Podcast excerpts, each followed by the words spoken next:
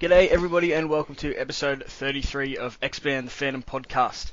This episode is very special because with me in the studio, apart from Stephen and Jermaine, who I always have, how are you guys? I'm good, Joe, yourself? Yeah, very good. So apart from those two fellas, we also have Phantom Artist Extraordinaire Glenn Ford. How are you, Glenn? Look, so far so good. Awesome. Awesome. So for anyone that may not know Glenn's work, if you haven't been reading Australian Frew Phantom Comics, he's done a couple of stories. He's done lots and lots of covers for Frew. He also worked on the movie. You helped with some of the set design and stuff on that, didn't you? No, I did some I did some storyboards. Oh, storyboards. Yeah, for a couple. But it was for the original production. But look, I won't go into the whole long story, but originally when... It first came to Australia, went up to the Gold Coast to, I think, Warner Brothers Studios up there, and it was going to be directed by Joe Dante, who was a pretty big director in the 80s, did Gremlins and a few other. I think Honey, I Blew Up the Kids maybe was one of his. The Twilight Zone movie, he was part of that. And it all got underway. They actually built the set for the front of the Skull Cave, and he brought over his crew from America, some pretty good people, and then realised, a month and a half into it, that they didn't have enough money. So he stepped out, became an associate producer or an executive producer. An associate producer, and then took it back to the Allen Ladd Company, got some more money, and that's when the production started again with Simon Windsor. So okay. I did a couple of weeks with. With that original crew, and it would have been entirely different to what we ended up seeing, that's for sure. So, who was the Phantom going to play? Still the same cast: Billy Zane and Kirsty Swanson and all those. But the whole look of the thing would have been a lot different. The guy they had doing all the concept artwork was an Italian French-born guy who lives in LA, He designed the aliens in Independence Day. He designed the Godzilla from the 90s. No wonder they needed more money. Remember the creatures in Dracula, the Gary Oldman version of Dracula? The things that he turned into? He designed those. Quite amazing. Wow. I've got some copies of some sketches he did for the inside of the Skull Cave, and they're just terrific. I've got to dig those up one day and show them to all you guys. Yeah, definitely. Nice. Yes, definitely. So does that mean that the work you did, none of that got used in the final film, or did they sort of mix the two together, or? Oh, it was still the same script, although I think in the end there were 5 versions of the script, and I think the version they were working on was the 4th one, but wasn't a lot of difference. So the scene that I storyboarded some of was the scene where I think Diana's about to take off on a plane down by a dock, and the Phantom runs down onto the dock, and there's some pirates, I think, some Sin pirates. There's a bit of, there's some, it looked like a harbour in New York, kind of. Yep. And they were jumping into a high wing. All right, float plane of some sort. Yeah, so in the final movie, that probably would have been when they leave to go to the island in the Devil's Triangle. Yep, that's it. Yeah. Cool. Well, that kind of brings us into something that I was going to ask you anyway, but before we get into that, could you tell us, because we've already gone on a tangent, we told you this would happen. So before we get into that, could you tell us what your history with the Phantom is? Were you a fan before you started working on the first stuff? When I was a kid, that's how I learned to read, basically, like a lot of kids, I think, back then. Comics were everywhere. It was just before the introduction of TV in Australia. So it was I am. I know it's hard to believe. That's a great way to get on with our guest. Thanks for that, Jermaine. That's really good. It's Jermaine. yeah, true. Well, I'm just checking out Phantom Wiki, and it says born has just got question mark. You've just appeared on the face of the earth, and we've just run with you. Well, they're not even sure if I've been born. So. Yeah. But it was like early to mid 50s, and Look, I think TV was introduced. Look, I'm not sure into Australia the year that I was born, but not everyone could afford one when they were first introduced. Mm. Mm. I remember when we first got ours. I'm like, this is another tangent, but I'll be quick. We used to sit down Sunday night and watch the Walt Disney show. It was on an hour at 6 o'clock every Sunday night, and we'd leave the door open. And if you looked out, there'd be a line of people sitting on the grass going out to the footpath. Oh, really? All peering through our door to watch TV. Yeah. That's great. It was amazing, yeah. Anyway, so you'd go into like a barber's and sit down for a haircut, and on the table there'd just be a stack of comics to read, and usually Phantom. So that's how I started reading them. Oh, okay, cool. So what about your non-Phantom background? Obviously, you're into art. You're a musician. What kind of area would you say you're most concentrated in, though? I was a musician first. I kind of finished school. I didn't really. I turned up for half of the HSC basically. I wasn't a what you'd call a dedicated student. I was a full-time musician by the time I left school. I picked it up in the last year of school when I was 17, 18.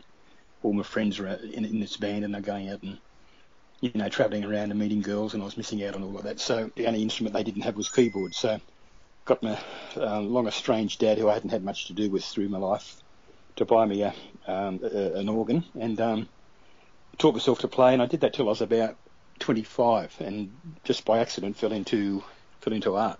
I went for a job with an advertising agency, which I didn't think I'd get, and I did, and they trained me, and I just loved it and gave music away. Oh, fair enough. Yeah, and I picked it up later on when I was about 50, because I missed it, and yeah. And as a result, I've been able to do some work in animation since, so I get to do both. It's good fun. Yeah, cool. Mm. So you were a Phantom fan before you started working with Frew. Would you still consider yourself a fan? Do you still collect the comics or any of the merchandise? Yeah. I kind of gave up on the Frew comics. It's just too hard to get a full set of them. But I collect pretty well every English Phantom comic I can get hold of apart from Frew. And the New Zealand ones, I think they're kind of hard to get hold of these days as well. But anything that's come out of America, going all the way back to the Ace comics, I collect, and that's pretty close to being complete now. The English language Phantoms apart from Frew and New Zealand. Oh, wow. And like Jermaine, I like to get a lot of the foreign ones as well, but again, it's too hard to get full sets of those. If I can get a number one, I'm really happy. Stay away. There's going to be there's going to be a fight soon. I'm down to two. Which two? Slovenia probably, still? No, I picked up Slovenia and Slovakia. Okay. I'm down to Papua New Guinea and South Africa. You still haven't got the Papua New Guinea? Still haven't got the Papua New Guinea. Oh, dear. It's like my Moby Dick. That's another story. Have I shown you mine? We are still talking about the comic, aren't we? No, we'll talk about this later. But I think I told you, I went up there in 86 it was.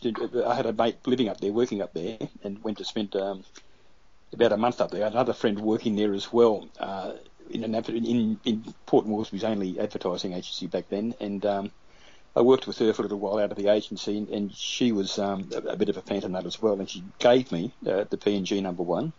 She just got it off a friend and gave it to me, and then went out and got five, those, you've probably seen them posted, the material, the Phantom material. Like the sarong or something? Yeah, I think they're sarongs, but they're kind of big. They're like about, they'd be 4 metres square, I reckon. They're pretty big. And two different designs in three different colours each, I think, so I've got those tucked away somewhere as well. Wow. And that colouring book, which I think I posted as well, which I'd never seen before. Just picked that up for like a $1 or something like that. Yeah, I haven't seen any other colouring books apart from yours. I have managed to pick up one of the newspapers that has. I can't remember what it's called. What is the Wontok newspaper? Yeah. Well, Wontok is their term for Pidgin English, or for the particular kind of English that they spoke up there. It means one talk or one language. That newspaper, so it could have been the Port Moresby Times. I'm not sure, but they printed those strips illegally. They didn't pay royalties to King Features, and King Features found out and said, "You've got to stop." Gave them a slap on the wrist, and they stopped. And when it happened, there was a big riot at the university.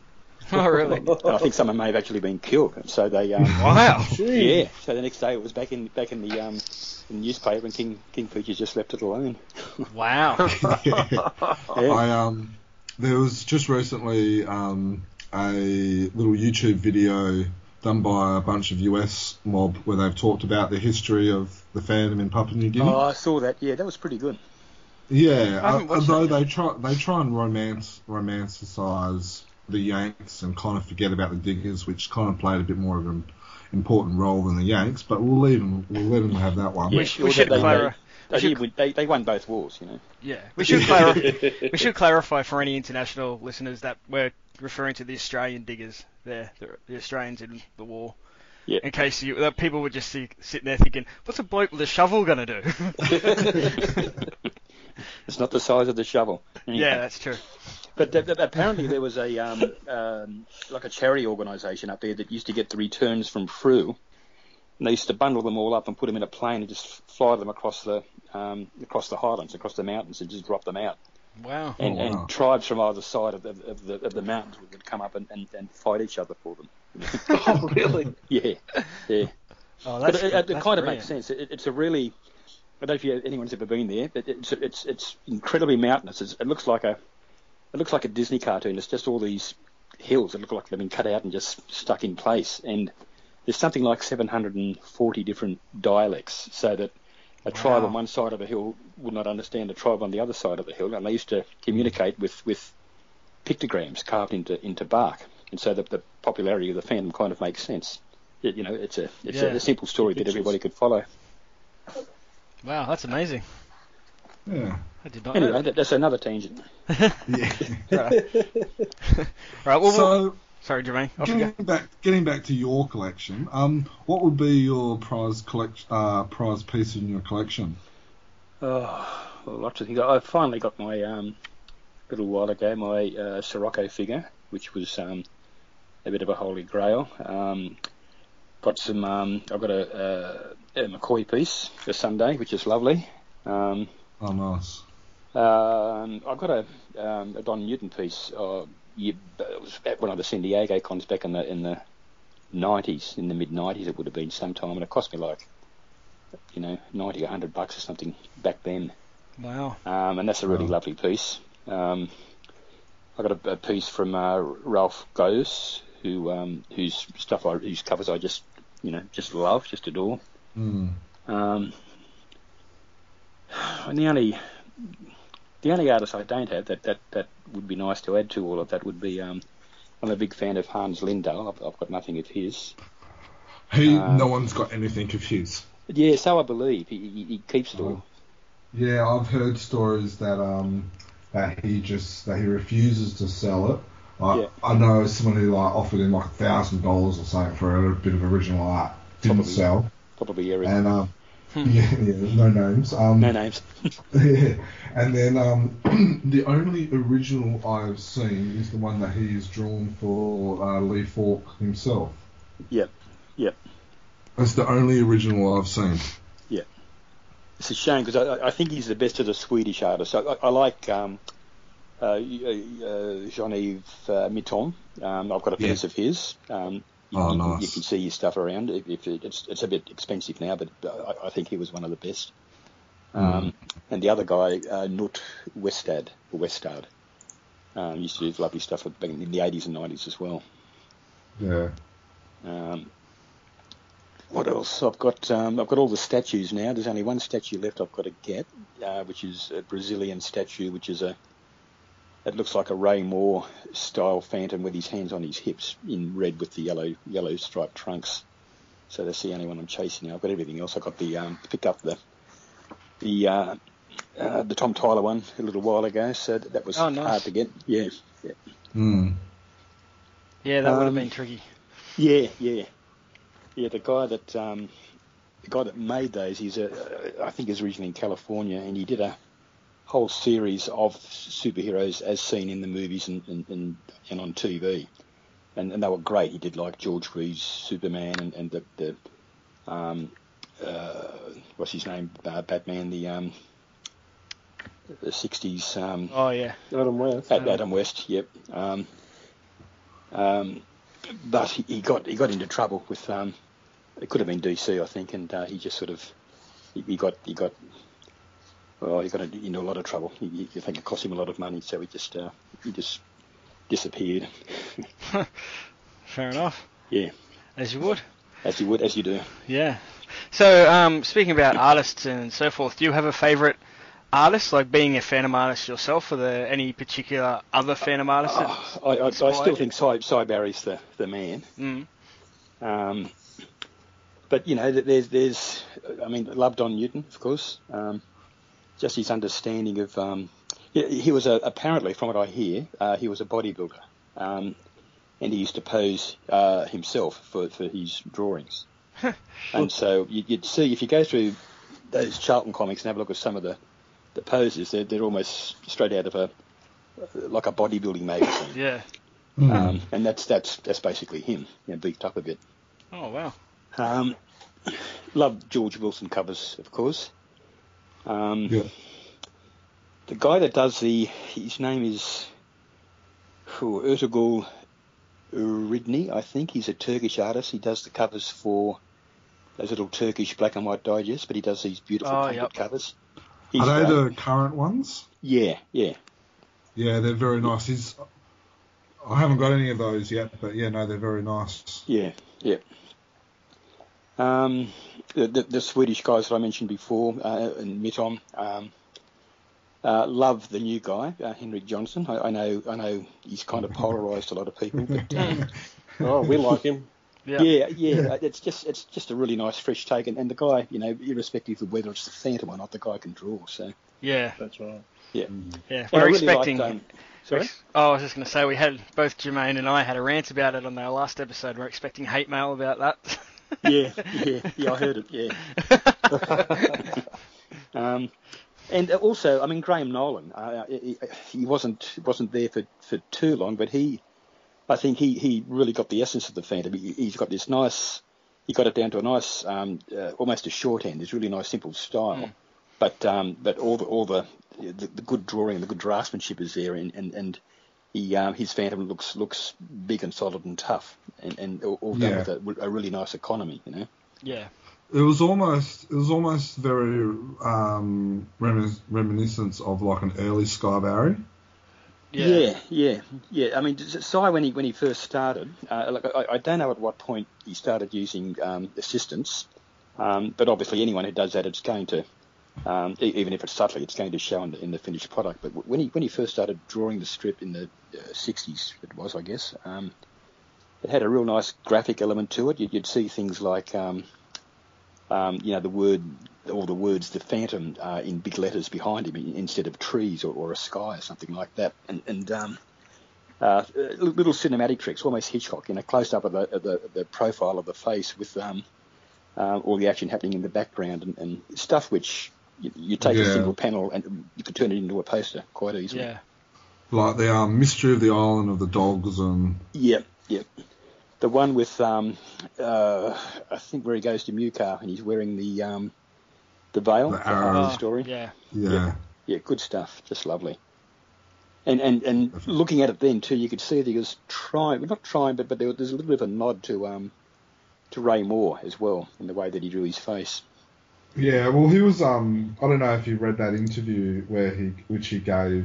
Well, I can't remember what the website was, but he was actually told he had to copy more of. He had to simplify his art as well in a little way. Yeah. So when you were drawing the Phantom for Frew, Glenn, were you ever asked? I can't imagine you would have, but just out of curiosity, would you ever ask to make your art look like say Cy Barry's, because that seems to be who everyone... Yeah. Jim had pretty definite ideas about what he wanted, and usually it was a case of taking a panel or a combination of panels from the story and saying rework these, and there were a couple of occasions where I either intentionally or not, I deviated from that and it went off on another tangent like we're having now, and it'd go back to him, and he said, "No, this is what I want." And so it got a bit looser later on. I guess after a while we got to trust each other a bit more. So and I think he got to the point too where he wanted to experiment a bit too. So now that's when things like painted covers came along and all that sort of thing, computer covers, whatever. Yeah. So, how was your working relationship with Jim and Frew? We've heard kind of, some people have said, you know, whether it's been people I've talked to on the podcast or just at the Leaf Fork dinners and things like that, some people have said he was an absolutely brilliant man, and some people have said he was very, I suppose similar to what you said, he's very set in his ways, and he knew much what he wanted. What was your experience of... Oh, you know, I'd probably like to sit right in the middle on that one. I would say that he knew what he wanted, but which is great, you know. He had a direction and a purpose and a vision and all of that. But the flip side of that is that he found a formula that worked and didn't deviate from that. Yeah. Which, you know, in the publishing business, especially, you know, the way it's been, well, since the advent of computer, probably going back to the late 90s, since publishing took a big dive when people's entertainment dollar was being spent on a lot of other things.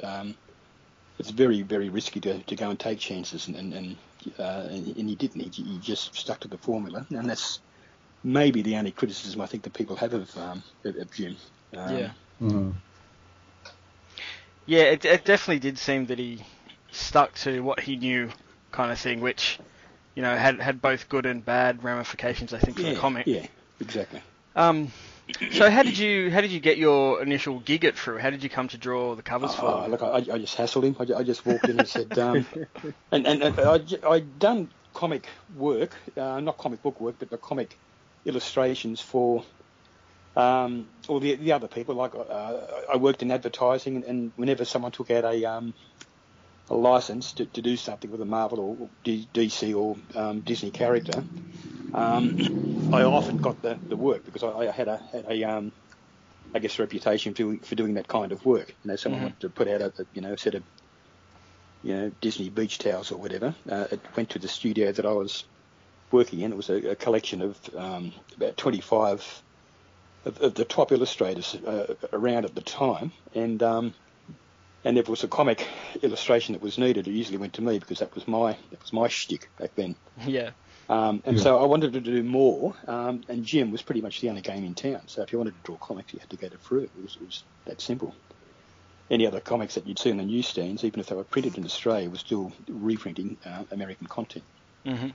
So I just said, let me do a cover, and he didn't commit himself. He said, okay, let's see how it turns out. So He gave me, the first one I did was number 950, which I think was Castle in the Sky. Yep. And it's the Phantom rearing on a horse with the castle in the background, and in the sky is the ghostly villain, you know, looking over the castle. And he said, that's, you know, I took it back a couple of weeks later. Yep, that's fine. He printed it and then just got to do more and more. Oh, okay. So he must have obviously... Because I'm sure you wouldn't have been the only artist offering you to do covers for Frew, so he must have obviously thought you were quite good to ask you to do a full-length story, which, if I remember correctly, your first full-length Phantom story would have been Search for Byron, which was my only full-length Phantom story. Yeah. Oh, that's true. I was thinking of the card series, but I suppose they're not actually... Not full Frew. Length. No, and they're not finished either. No, but we'll get to that. That's another story and another tangent that we won't take. Fair enough. Oh no, it's on our list of questions to ask. Oh no. Well, before we get into that, and you hate us. How was that? How was it drawing a full length Phantom story? And also, I'm assuming it's probably one of the first times Jim would have written a Phantom comic. So. was it like a process of both of you discovering how to do this thing, or? Look, I'd done similar things before, again in advertising.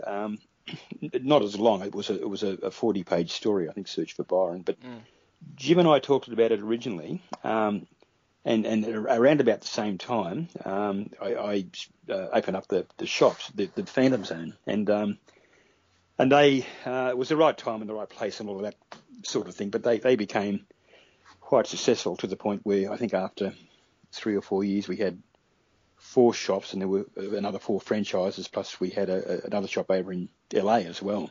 Yeah. And it was just a huge undertaking. If I had have known back then how big it was going to be, I really would have thought twice about it. But that was the Phantom Zone in Newcastle was my first comic store. Yeah, well, one of our second franchise, I think that was. And it was and what was doubly hard, I mean, in any kind of retail business, what a lot of customers don't see is all the work that goes on once the doors are closed. But with this particular business, because you're getting everything from almost everything from the States, you're up at 2 or 3 in the morning faxing or making phone calls to make sure it all happens. So there wasn't a lot of sleep there. So all this was building to the point where Jim couldn't wait. So he brought in Keith Chaddo, who he'd known Keith for years. He had a good relationship with him, and did. Well, the first one was in the jungle. Then he did I think the King's Cross Connection was the next one. The third one was I don't know the title, but it was the one with the Sing Pirates and the Return. The Return of the Sing or something like that. Were you supposed to be doing those? I was supposed to do one of them. Yeah. Oh. But look, it didn't happen. And by the time we finally got together, he had this full story, The Search for Byron, and it was originally going to be 28 pages, and. And then when he gave me the script, it panned out to 40. And then I went away and did it, and just got it took over a year. It just got crazy busy. I was flying over to California 2 or 3 times a year. And the other thing that happened too towards the end of all of this was that there was a big implosion in the comic books industry. I don't know if you... the 90s crash, is that? Yeah. With One of the biggest distributors was a company called Diamond, and it's a long story. I won't go into it, but essentially Marvel tried to distribute their own comics. Diamond reacted by pulling everyone else, DC included, under their wing and buying out a lot of the smaller distributors until in the end they owned everything and they shut Marvel out, and Marvel had no choice but to go back to Diamond. But in the process, it went from something like 21 different distributors worldwide to one, and that was it. If you wanted to bring in comics, you had to deal with Diamond, and they weren't nice people to deal with either. You know, between you and I, and whoever listens to this podcast. So all of a sudden the competition was taken out of the equation, and we were getting our stuff in 2 or 3 days before everyone else. We'd get it in on a Friday.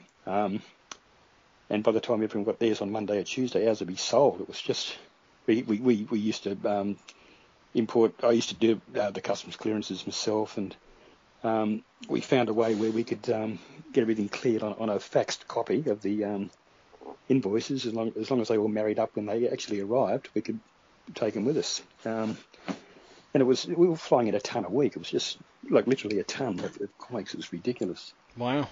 And then it all crashed, and everyone had to buy from Diamond, and all the stuff came in on the one plane. Everyone picked it up at the same time, and it was all the same stock. So all of a sudden, all the comic shops had the same stock as what the next guy did. Yeah. So they essentially became Diamond's retail outlets. So. Yep. So yeah, all this was happening while I'm trying to draw Byron. back to the story, you know. Yeah. Well, you said you heard our last episode, in which we, of course, discussed the new reprinting of Search for Byron. You said it blew out in the page size. It went, from 20-odd up to 40.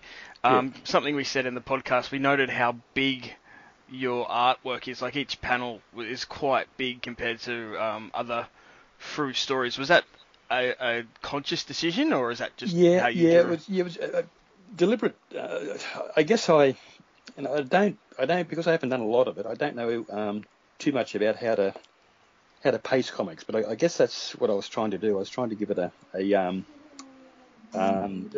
like a meter or a rhythm, so that all of a sudden you'd have this, a lot of dialogue concentrated over a few pages, and then you'd get a bit of a relief from that, and he'd go off and do things visually, which would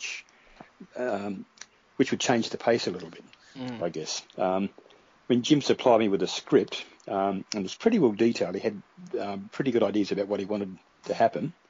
But as to where it happened, he left that up to me. If I had to get from somebody saying one thing to the next paragraph, or somebody else saying another thing, I could put a panel or two in between if I wanted to, if it was going to help the pacing. Oh, okay. Cool. Yeah. Well, you seem to have answered the question I was just formulating there. I was wondering, how it was scripted, like page one, scene, square one or anything like that, or you had the freedom to just do yourself, but you've pretty much answered that question, really. Yeah, a bit about it. I've recently found that script again, so I'll have to give you a look at it all. Yeah, that'd be great. Yeah, that'd be wonderful. So something else we kind of talked about when we were reviewing discussing the issue was there seemed to be a lot of ideas in there that didn't really get fleshed out. So I was wondering, you said that you had to expand the issue. Was there even more stuff that didn't get in there because of just space? Not that I'm aware of. I think I think Jim wrote it piecemeal. I mean, he's a pretty busy guy back then, and I think that's what happened. There were things in there which had maybe germinated an idea in him, but when he got back to the next part of the script, it wasn't important, and so they just got left there. But it keeps it interesting, keeps people talking, I guess. I don't think a sequel was ever planned. Mm-hmm. But I mean, having said that, now that Byron's been in, it's three stories now. I think he was two back in the 40s, and this third one. So there's no reason why he couldn't reappear somewhere else down the line, I'm sure. Yeah. Mm. And whose idea was to put Diana in the French maid's outfit? You didn't like that? I didn't say I didn't like it. He loved it. Guess what his wife's got for Christmas. Say no more. I've got actually what I'll do, I've got a colour version of one of the pages here, because there was talk briefly with Jim doing some of this in colour, but it never happened. That would have been cool. Wow, I've got all your email addresses here. So are we allowed to share it on the podcast post? I don't see why not. Cool. Yeah. Excellent. Thank you very much. Well, thank you for that. I'll find it while I'm talking. Right, yeah. Right. So, have you ever thought about producing more full-length Phantom stories? What did Jim have Did he only have a license to produce 4 stories, or was there plans to do more? I'm not quite sure. From what Jim was saying, he had to get obviously has to get permission to do it, so it's got to be run through King Features. So is that each story? Each story, but I don't see that as a. I see that as just a formality. When you consider some of the. Some of the ways that some of the other people have deviated from the, and not criticising, because I'm sure we'll talk about this later, but some of the Dynamite stuff is just way off centre, but it still goes through because it's the Phantom, and it gets out there into the marketplace, makes everyone happy, makes everyone money, But there was a Moonstone story that got rejected. Yeah, which. Is that the one that's still unpublished? Yeah, I think it actually got rejected. It was by Lou Manor at the Seven Circles or Under the Seven Moon or something like that. Yeah, he's posted that. It may be. Let me think. I could have seen it on Eric's site, maybe. I think. Yeah, probably. Yeah. So. Cool. So anyway, going back to the story, however, it may have been rejected for other reasons. Yeah, true. Yeah, fair enough. So you don't think there was any other stories that was in the pipelines from Frew? I think it just got all a bit too hard for Jim at that point. I'm just trying to think of it at the year when it came out. It was 95 or 96. 95. Well, Byron was 96 when it came out. When it was first published. Yeah. I think from that point, because that was around about the same time as the big comics implosion, I think, around then. Mm-hmm. Okay. Yeah, and I think it just got harder for everyone from that point, because I mean you've got to remember too that producing your own comic as opposed to buying the reprints from, from the dailies or Sundays or from Egmont, there's a huge difference in cost there as well. Yeah, definitely. Yeah. And I think from that point on too, you'll also notice that he started drawing his own covers. Things around then. True. Yeah. To save a bit of money, all of that. Yep.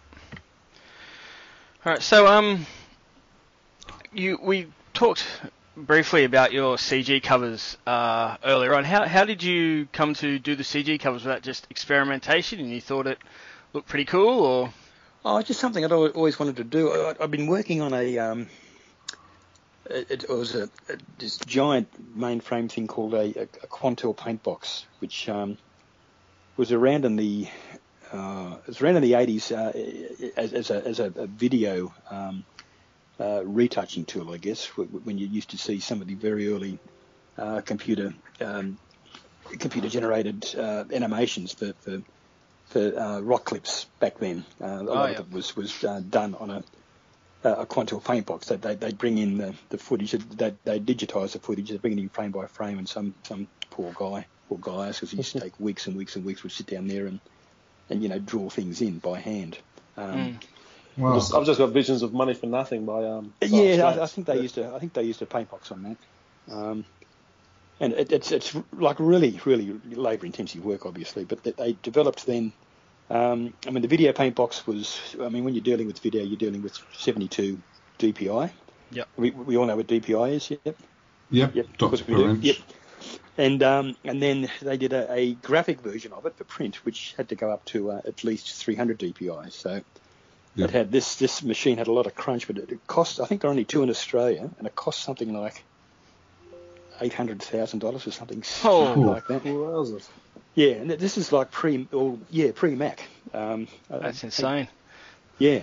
And they needed artists to work on them, and I got when I was working in this big collective of artists that I talked about before, I had an agent back then, and she got me an interview with these people, and I jumped on this thing, and it was amazing. You're working on it was like a Wacom tablet, but back in those days it wasn't wireless. It had this little spiral cord coming out the end like a telephone cord, Yeah. And then I was allowed to play around with it after hours if I wanted to do some of my own work. Not a problem. I just. Sit there and with the Phantom cover, for example, I got a model to come in. It was a friend of a friend who was some young French guy who was visiting, and he posed. He just had a pair of briefs on, and then I had to dress him literally on the paint box. I had to shave all the hair off his chest. I had to shave his hair because he had hair. And I had to break his nose, make him look like the Phantom's nose. And then paint the costume on and put wrinkles in elbows and knees and things like that. Paint the stripes on and create the the belt and the holsters from nowhere, and light it. And the background is a combination of a lot of people don't notice this. The tree right immediately behind him is from the Whispering Grave. It's got two eyes and a mouth in there. It's not very obvious, but that's from they're the trees around the art gallery in Sydney. The Skull Cave was a plastic model kit which I just extended. The Phantom's head peak in the background is, is it the glass? Yeah, the Glasshouse Mountains on the far north New South Wales coast. So that's been photographed and then re-chiselled and rearranged to form the Phantom's face, and the field going up to that background is a field of pineapples from in Queensland somewhere. Oh wow! So yeah, just all those bits and pieces, and you just you just grab it, manipulate it, and turn it into what you want. But it takes ages, you know. Yeah, that's really cool. So the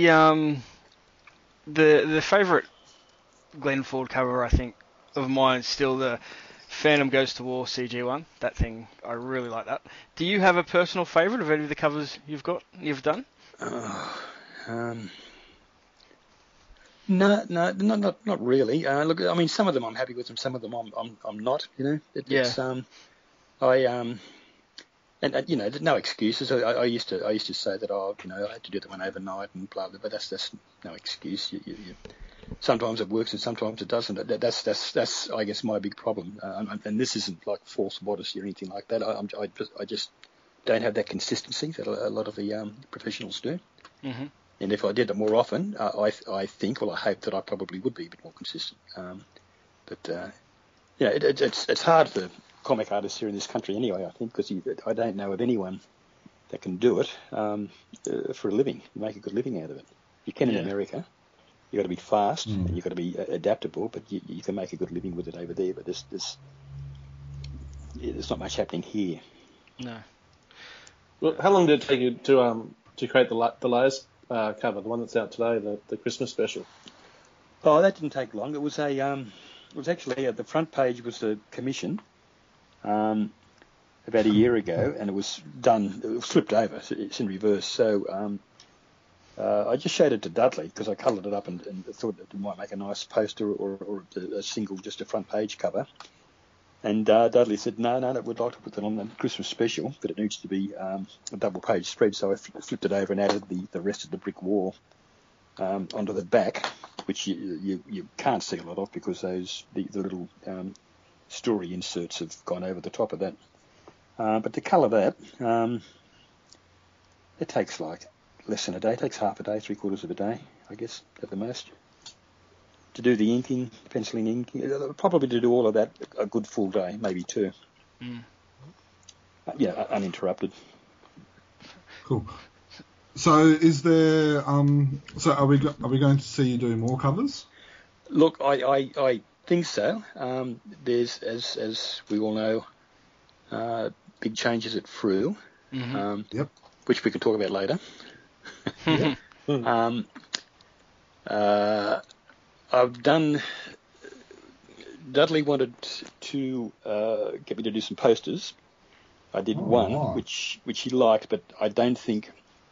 Let me say, it's quite possible that Frew won't continue with their poster license, which is really a shame. Yeah, it's a shame because I think they were doing some nice posters, nice good quality posters. I to be honest, and this is just my opinion, and I've said it on the podcast before, but when I first got them, I thought, they aren't the best choices for the posters. But then when I saw them at the Lee Falk dinner, when they donated a set, I was very, very impressed with them, so much so that I actually got a set for my birthday just recently. Yeah, when you actually see them in the flesh, that they I think they really work. Yeah, yeah. So it's a little bit of a bummer. Well, hopefully Dudley changes his mind. Look, there's this idea I had for the poster at the moment is mocked up as the cover for the 80th anniversary issue in February.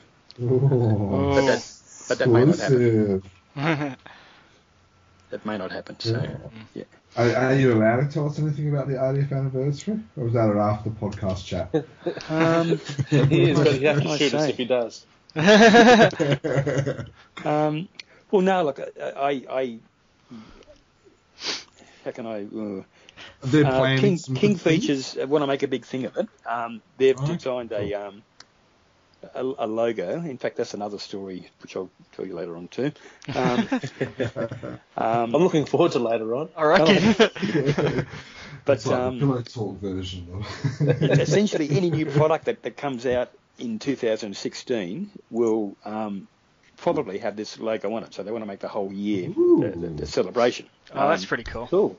Yeah. Cool. And what they want to do for the I don't know if I should say this or not. Look, I will. What the plan was from the licensing agent in Melbourne was to donate some merchandise as prizes to Frew to give away in the 80th anniversary special. It'll be another big, it was 300 odd page. They used to be $10, whatever. What are they now? They're a lot more than that, aren't they? Right, 13 $14, I think. Yeah, it'll be, from the looks of it, it'll be one of those things. Oh, okay. Wow, that's pretty cool. And there may be something extra in there as well. So we'll see. Not a replica, I hope. No. That's for the first special off the ranks. Whoa. Oh, very interesting. Yeah. What else can I tell you? You all know about the coins being done by the Perth company. Yes. Yeah, even they don't. Even half of them didn't know about it. We actually emailed them and asked them, and they were just like, "How do you know about it? No one's supposed to know about that. How do you know about it?" And, we told them the link. And they're like, "Oh, you're not allowed to say anything. It's still supposed to be hush hush." Oh, I think a few people know about it now. There's also some stamps coming out too, which I can't really tell you. I was wondering about that. Yeah, and look, again, I'll go into it later, but I submitted some designs, but King Features want to use their style guide art, which is the style guide art you'd be familiar with. It's the art that's used on the Freaky Friday T-shirts. Mm-hmm. Also, the Swedish T-shirts, also used on the entertainment store T-shirts. Yeah. Yeah, well, yeah. The background. Remember the Hot Wheels car that came out, I think, last year? Yep. Yeah. That's all from the style guide. So it's stuff which everyone's seen before, which is a bit of a shame. But anyway, at least it's a stamp. Yeah. At least we're getting something. Yes. Yeah.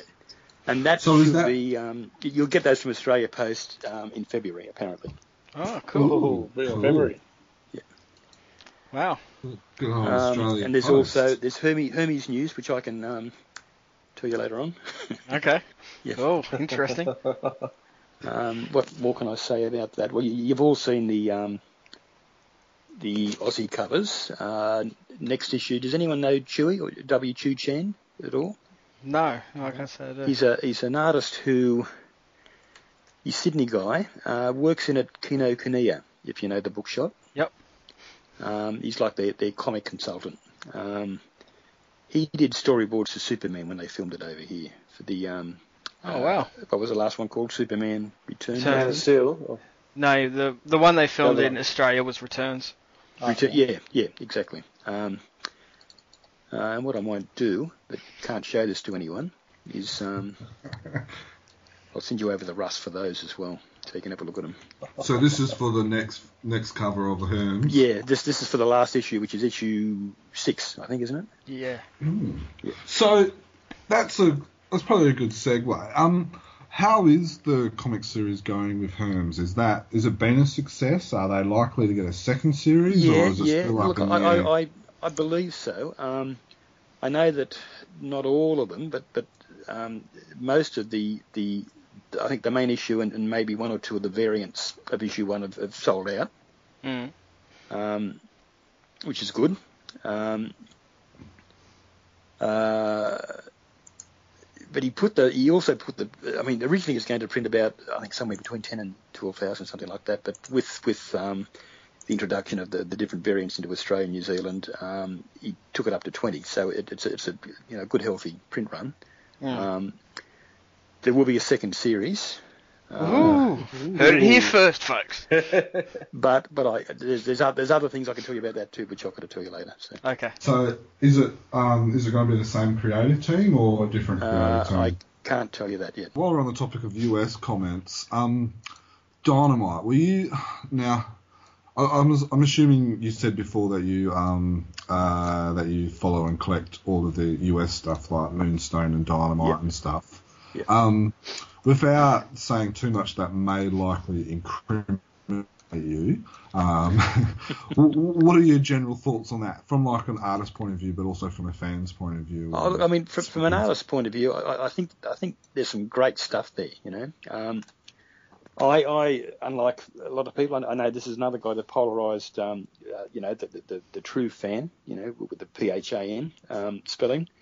Mark Laming, who did the art for the King's Watch series, really loved his stuff. Right. I like that one. There's one especially. There's a full-page, I think which issue, a full-page spread where he's got the three of them, the three defenders of the earth, all standing together. Which I think that's the second last one. I think. Yeah, but you know the ones it's got. I think Phantom's in the middle, and there's Mandrake and Flash God on either side. I mean that's a piece of original art that I just love to own. Yeah. He didn't do original art, I don't think, from memory. I think I remember listening to an interview where he did it all on the computer. Yeah, that doesn't surprise me. Yeah, but I mean, most of them do it like that these days, yeah. Mm. I like some of the variant covers that have happened for the last series. Some of those have been nice too. Yeah. What, the legendary or the local King. One? King. The King, yeah. Oh, the King. Yeah. I picked up a nice variant the other day, now that you mention it. I was surprised it was in my little file there at the comic shop. Which one was it?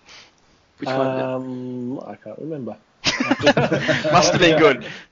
I don't know who the art, I don't know the names, but it kind of looks... It's the Virgin cover. It's got no writing on it or whatever. Mm. And, yeah, I thought... there's a few of them, though. Yeah. It was either issue 1 or issue 2. Yeah. Oh, okay. So, what did you think of Legendary, the steampunk version of the Phantom? Look, I mean, it was an interesting idea, but I mean, I read it and enjoyed it as a story, I guess. But you know, it's nothing to do with the Phantom. And you know, I'm a fan of some of the other characters in there too. It's good to see, you know, Green Hornet, you know, get a Guernsey and all of that. But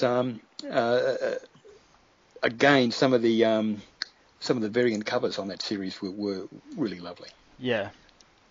I don't know if you saw the. I think it was Ale Garcia is the artist, but the covers that were done for the. It was a retailer incentive variant, comics, cards, and collectibles. They're at an American retailer, and they. I think the scheme that Dynamite has is if you commit to buying 500, you can use your own cover with your logo up top.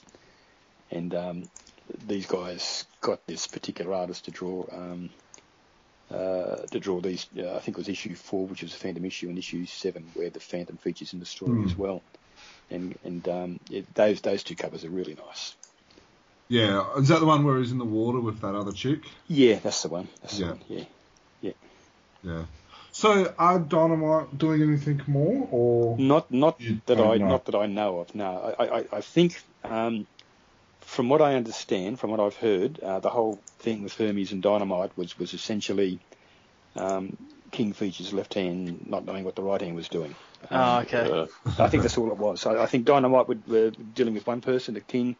And Hermes were dealing with another person. Sounds similar to what happened with Dynamite and Moonstone. Yeah, no one seems to knew what was going on. Yeah. But now that Hermes have committed to a long-term license, I think that's going to be it for Dynamite, I would say. Oh. It's a shame, because what was supposed to happen was after this latest series finished with the 5 different characters, there was going to be either one big issue or a mini-series to tie it all together, and all of them would meet. But that's not going to happen now. Oh, that's a shame. Oh, no. Because we were actually looking forward to that. Yeah. So did you have anything to do with Dynamite's books? Or Dynamite's, no. Yeah, no? I just wondered if they might have... Because obviously with Hermes contacting you and stuff, but was that... Did they contact you before they did the Australian variants or just... Look, I tried with Dynamite. Really hard people to communicate with. I tried... Yeah, I've noticed that. close to a year to get to do a cover for them. This whole retailer's incentive thing, which other people have done over there. I wanted... Renee would have done it. I'm sure other retailers would have done it here as well, where they commit themselves to 500 and I get to draw the cover. It'd be fantastic. But they don't even answer. They don't. You leave messages. You trick them and get them through their receptionist and talk to them. They say, yep, no problem. And they just never ring back. They don't return your call. Crazy. Mm. Yeah, I've contacted them a couple of times over the years trying to get, you know, even basic information like when the last Phantom happened, and then we heard nothing.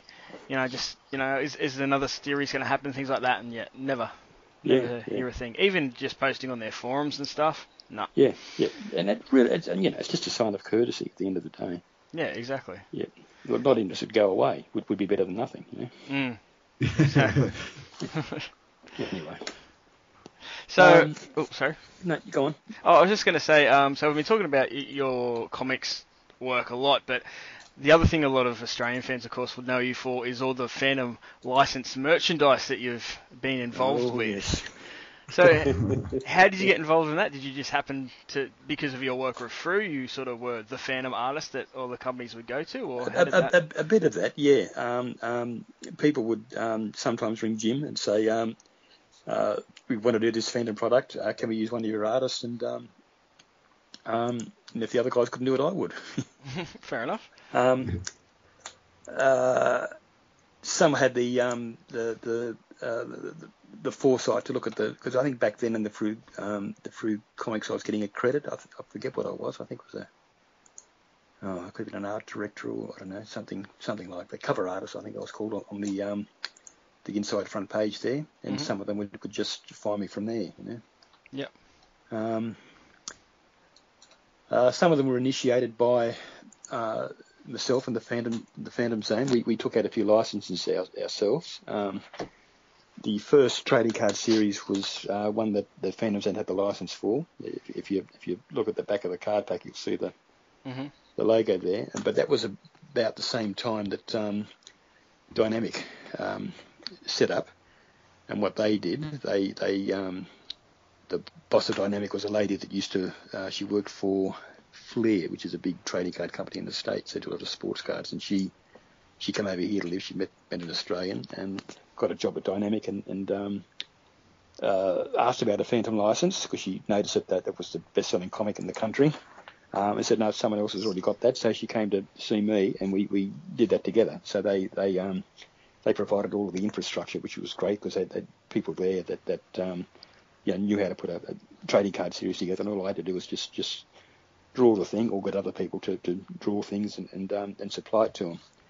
But what happened, there was an agent back then. The King Features agent was a funny sort of guy. He had King Features, he had Marvel, he had DC, which you could say there's a conflict of interest there, but it didn't bother him. And I think we paid something like $1,500 off the top of my head for the advanced royalties on the first trading card series, and it did really, really well. They produced 5,000 boxes. It sold out. Wow. And made King something like $250,000 in royalties. So that they were really happy. Nice. So all of a sudden, this agent turns up and says, I'm sorry, but we're taking the license from you now and we're giving it to Dynamic and we'll put it up to $15,000. Oh. So Dynamic got it from them, still retained me to do it, but it was then their license, you know. Yeah. Yeah. So there was that, then there was the gallery series as well. Yeah. And some more news there when we talk later as well. Okay. So... has the complete stories for those two stories and also the phone cards, have they been completed? Is it just waiting for someone to...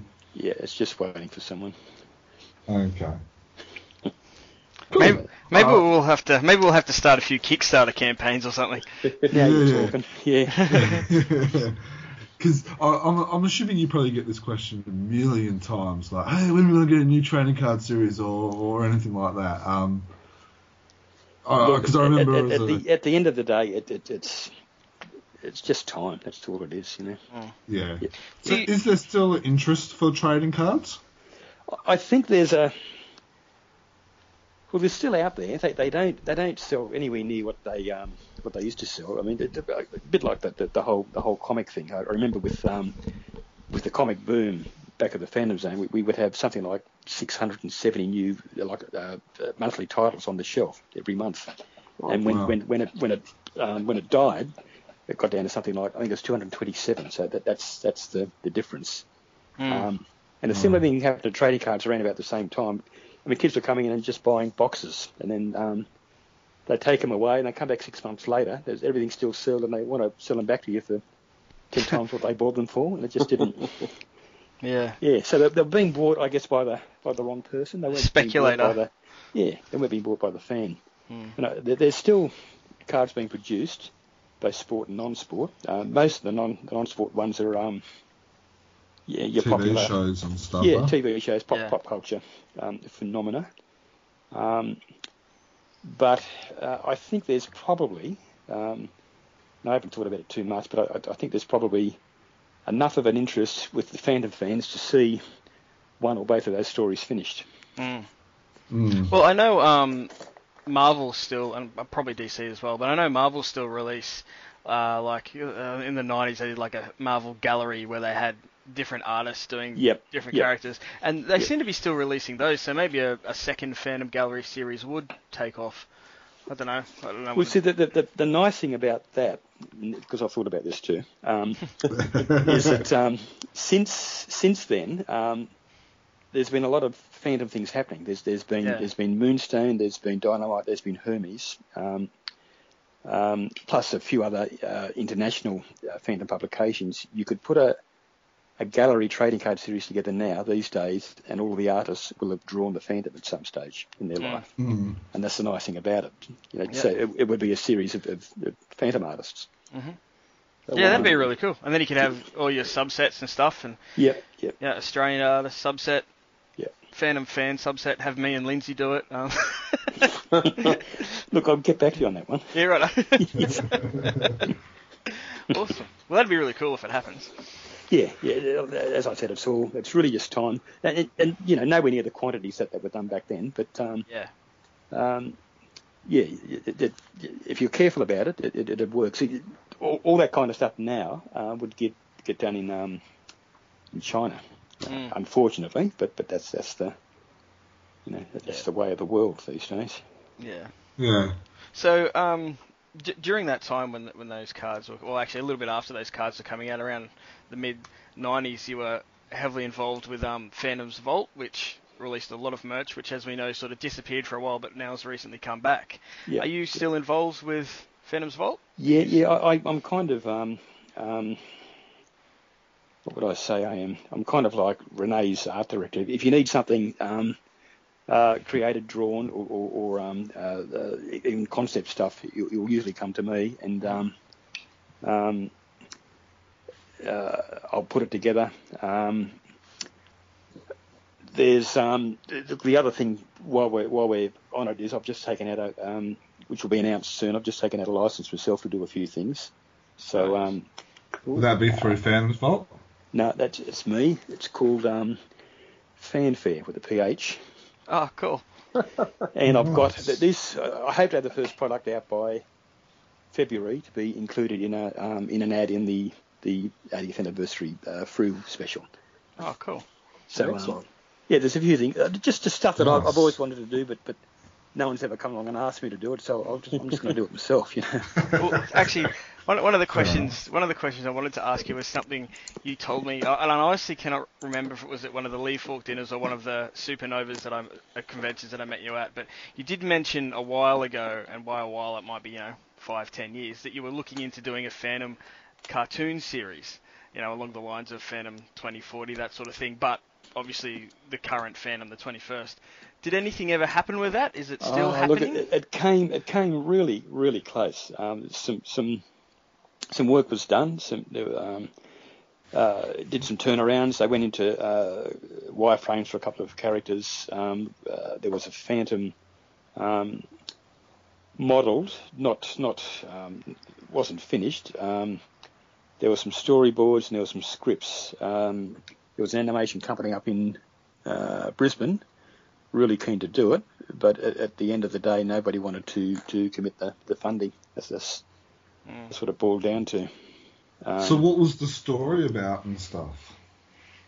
Set in the future. It was basically, I mean, the idea, and whether this was practical or not, we never, sat down to nut this out, but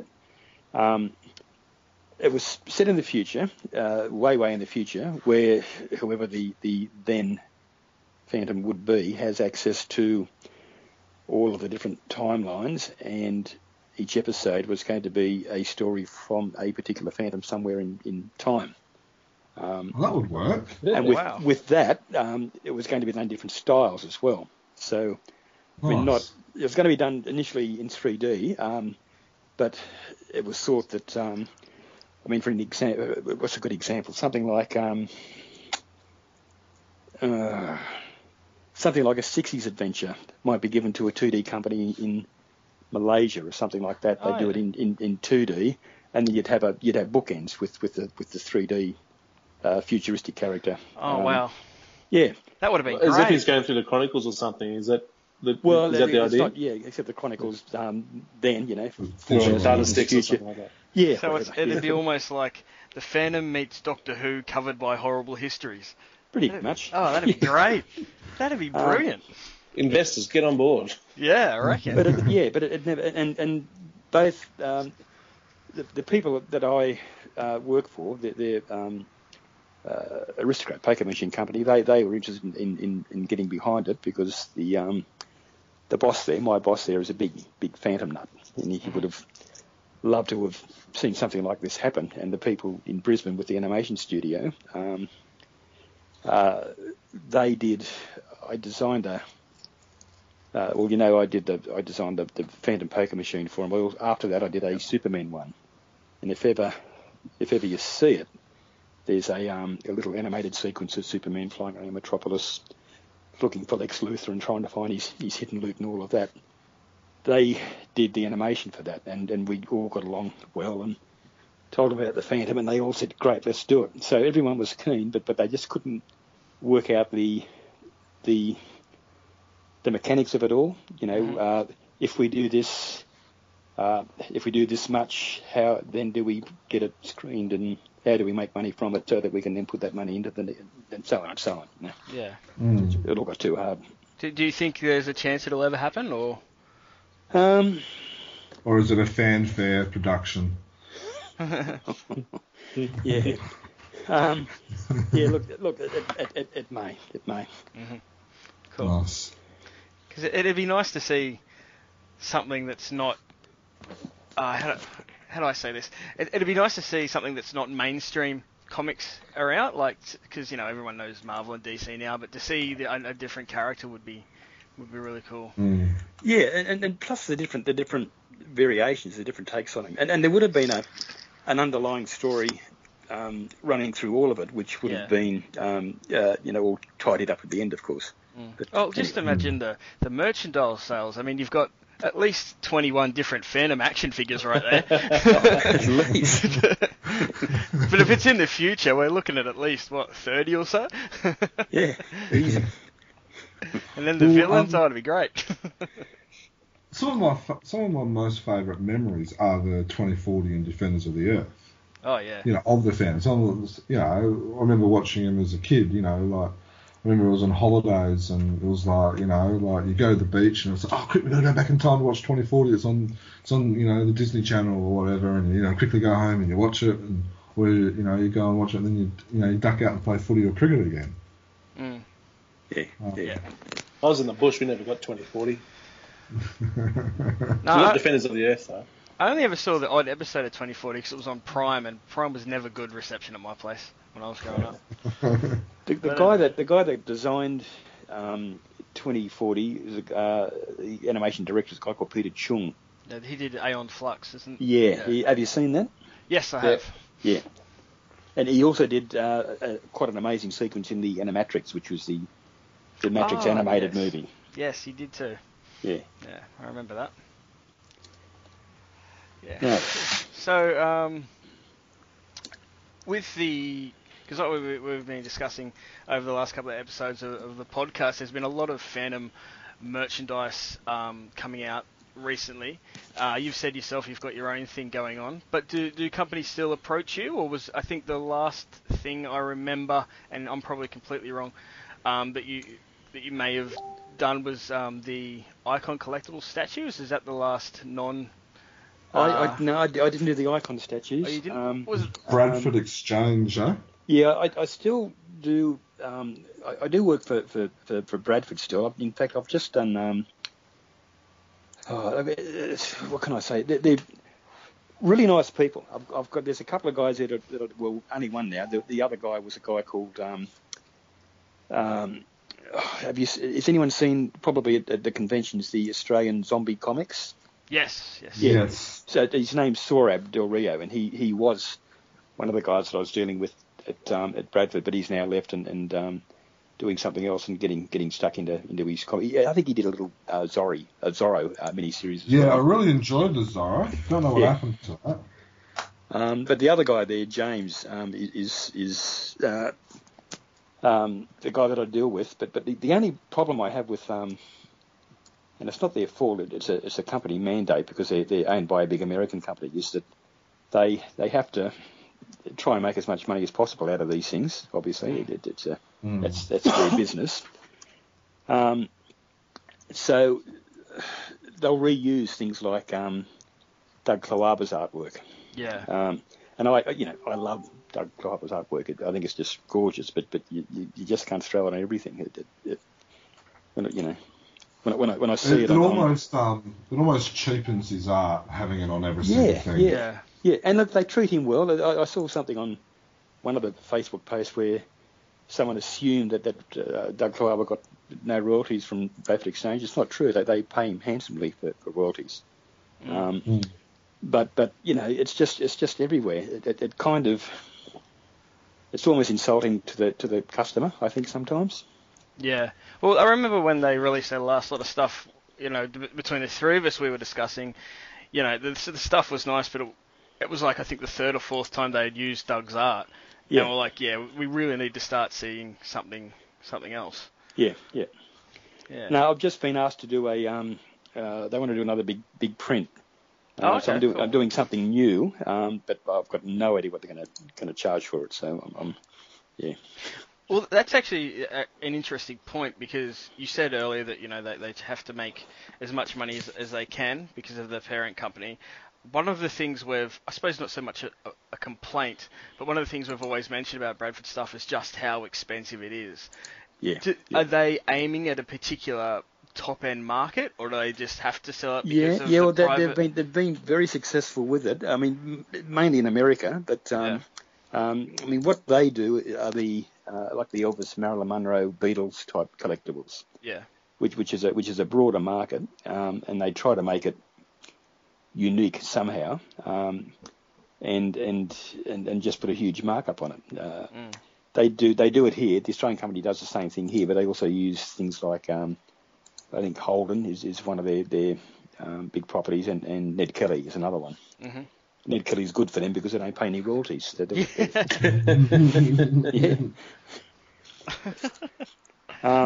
it's just the way the company runs. Fair enough. Yeah.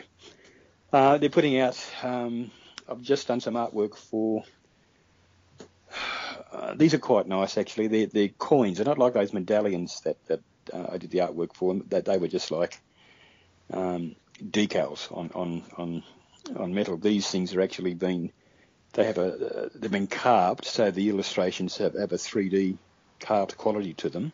Oh, nice! And then they pick out the main characters and print colour with these little inkjets, which follow the curves of the sculpture. So it's quite delicate and detailed, and they're made to look like Bengala coins, right? So there's like a coat of arms on the back and that sort of thing. So I've done a set of 10, I think it is.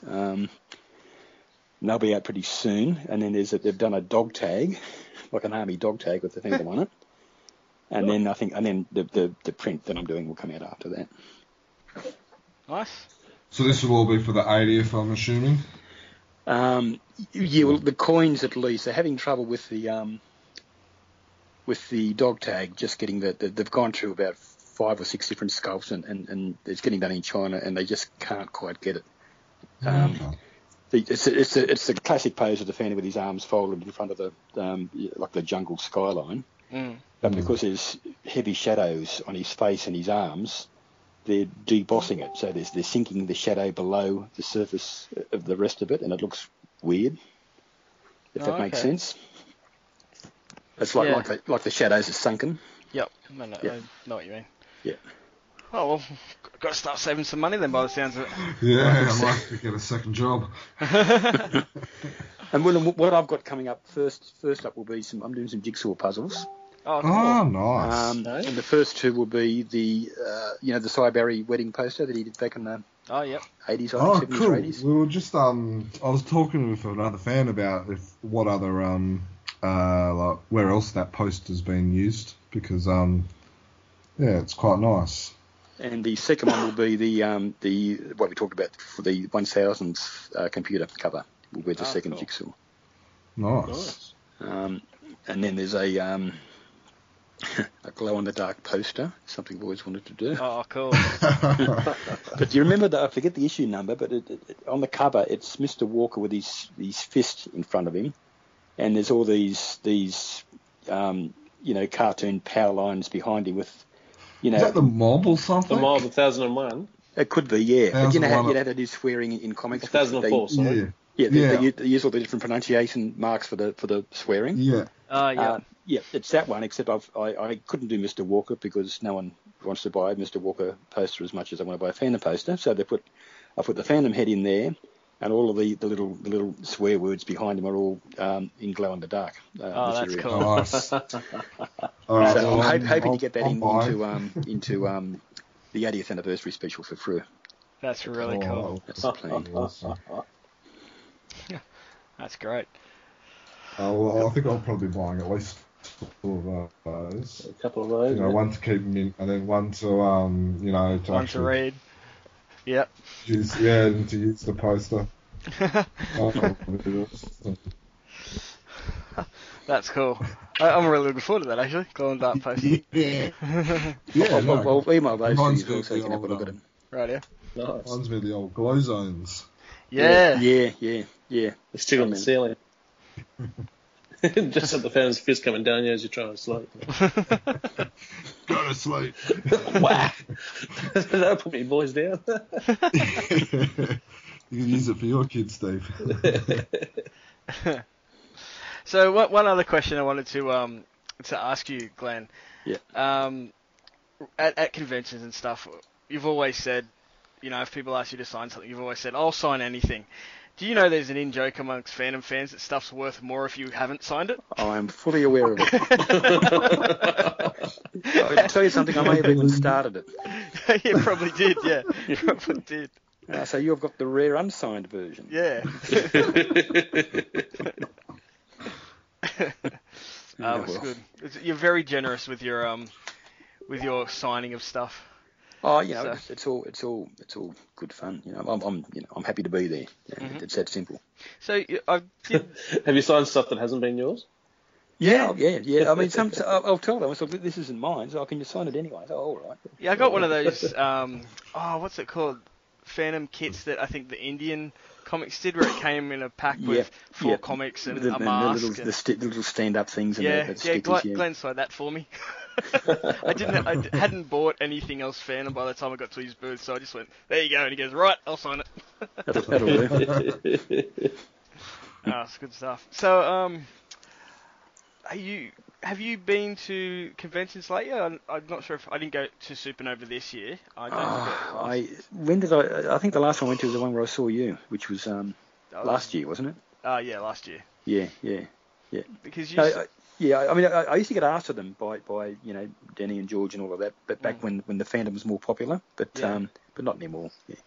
So have you ever thought of doing either your own booth, or has there ever been talk of having a Phantom booth at any of those conventions? Look, it did a few years and years ago. And it, look, it may, if I can get enough of my own product up and into the marketplace this year, I'll probably look at it next year for sure, I would say. Mm. If I get a few more covers done. It all depends on how how things go with me and Frew, if I will be doing more covers for them or not. So yeah, see. Plus there's lots of. I mean, you'll see over the next 2 or 3 months, you'll see a lot of this new product that I'm going to be putting out. I'll be promoting it and letting you guys know first, of course, so you can post it and all of that. Oh, of course. Of course, exclusive on the podcast. Of course.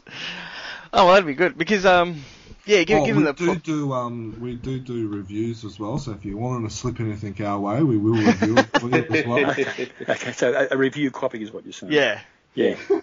Yeah. Right. You know that's the one with all the cracks and stuff in it, Jermaine. You do realise that, don't you? Where he's just wrapped the statue or whatever in newspaper and chucked it in the mailbox. Yeah, that one. That's the one. Yeah, because it's always struck me as strange that it hasn't been I know you've been there.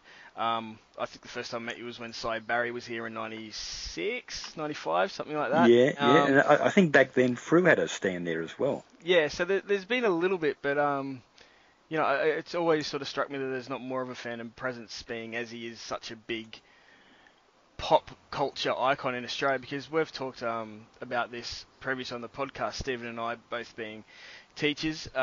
We have kids of all ages who may not necessarily have read the fandom or might have read one or two comics, but they all seem to know who he is. It's like if you're an Australian just born with this knowledge of who the fandom is.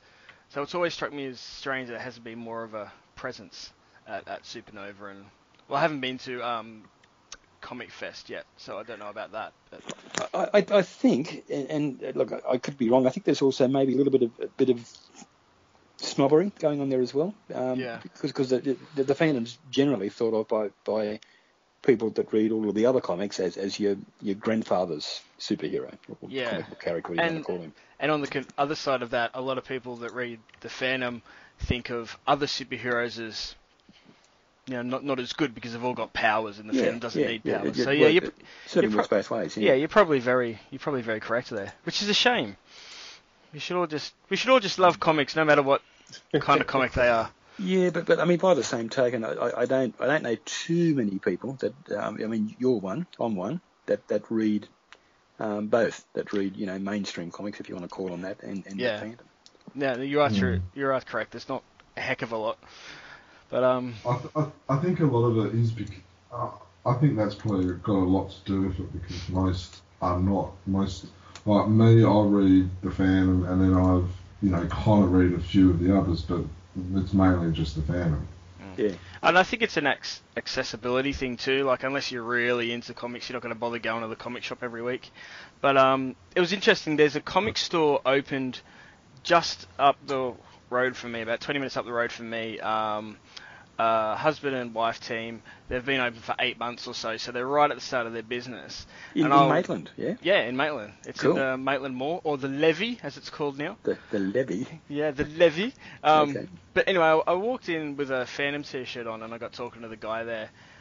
He said, I'm sorry, we've only really got the Hermes stuff, the reprints of the Charlton things. And I said, that's all right, mate, I'll have a look. And he goes, we've been asked by one or two people about the Phantom, but from those people we've talked to that do read it, everyone just buys it from the newsagent.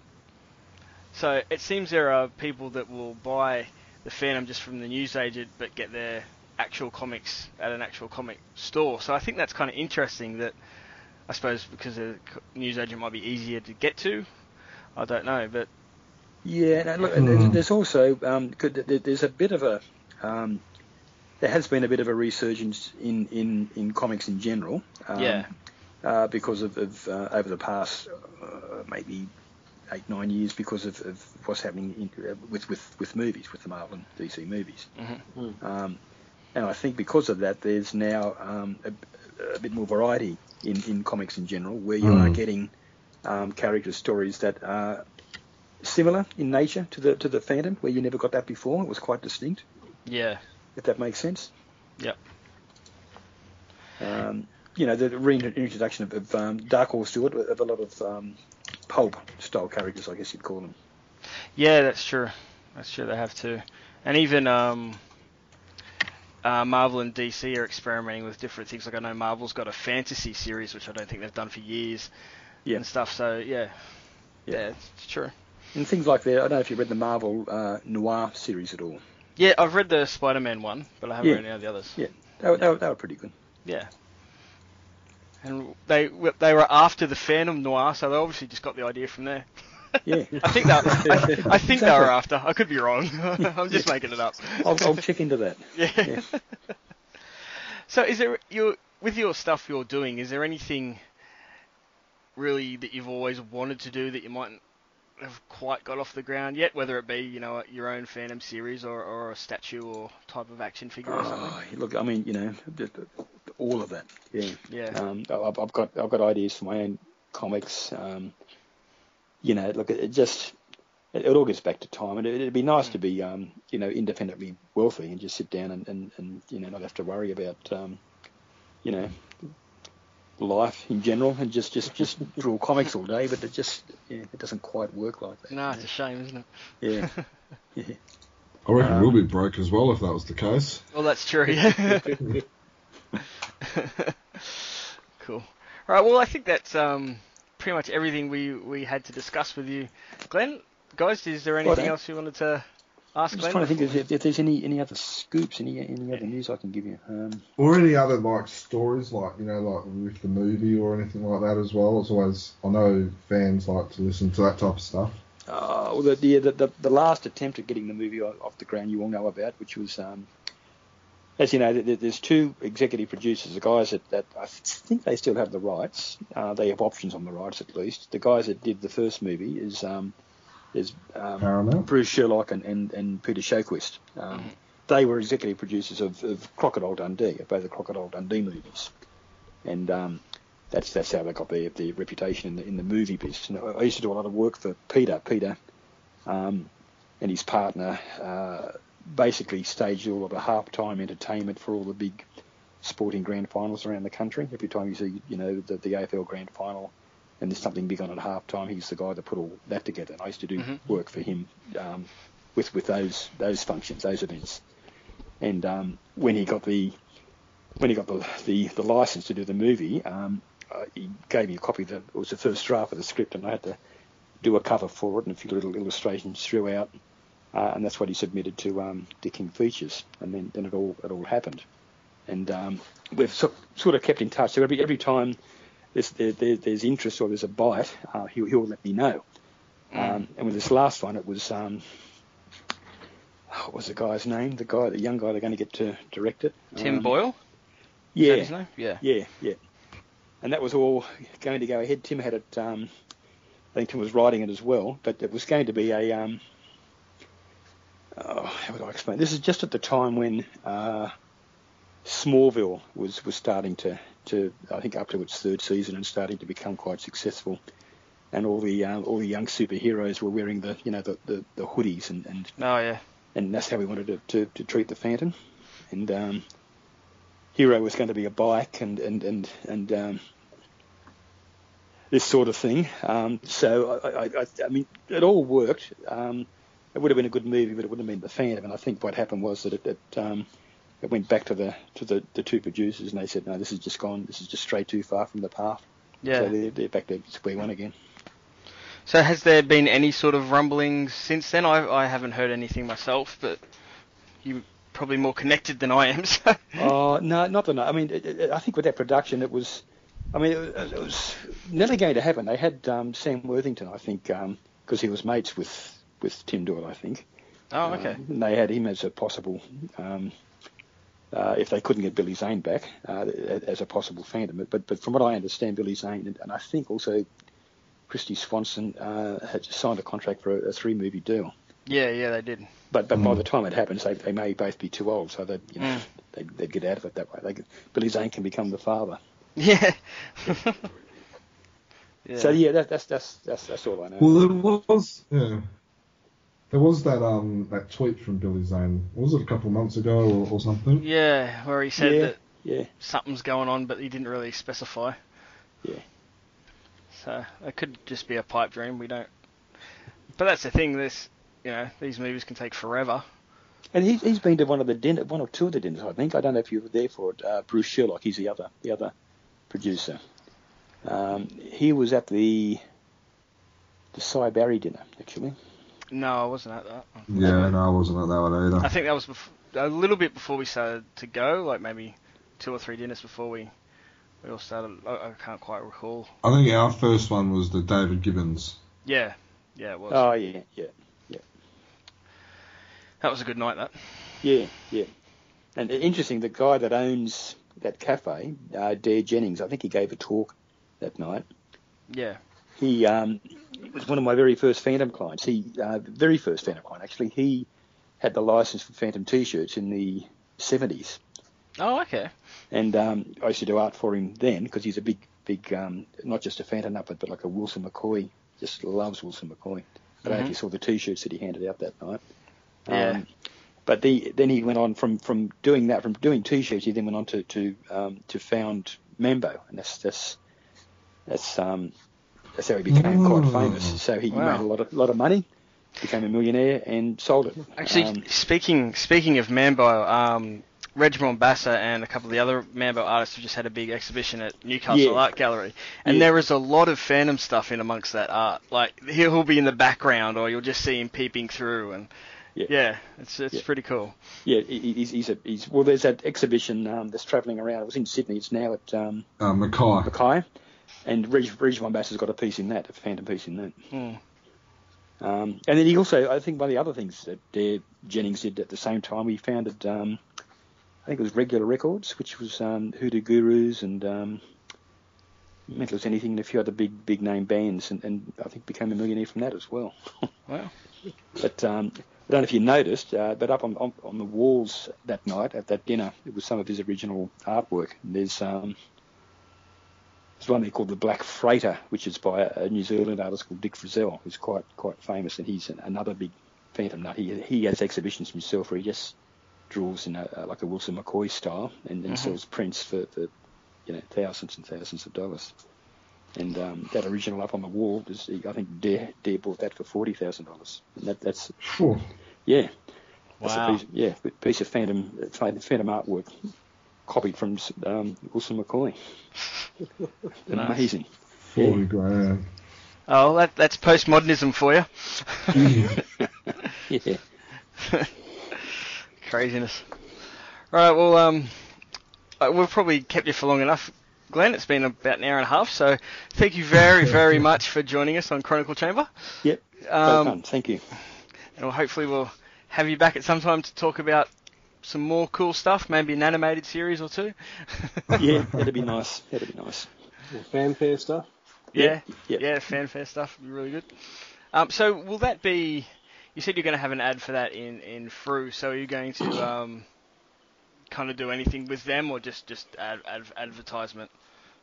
Well, I'm hoping that... I don't know if they'll go for the cover that I've done for them, but hopefully I'll get to do a cover for that issue anyway.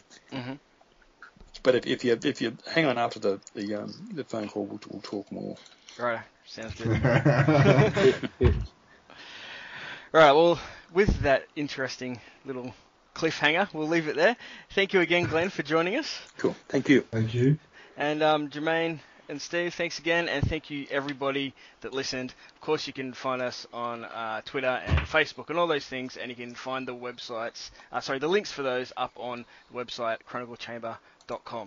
Right, everyone, thank you very much for listening. Bye. Thank you. Bye-bye. Bye. Have a good one.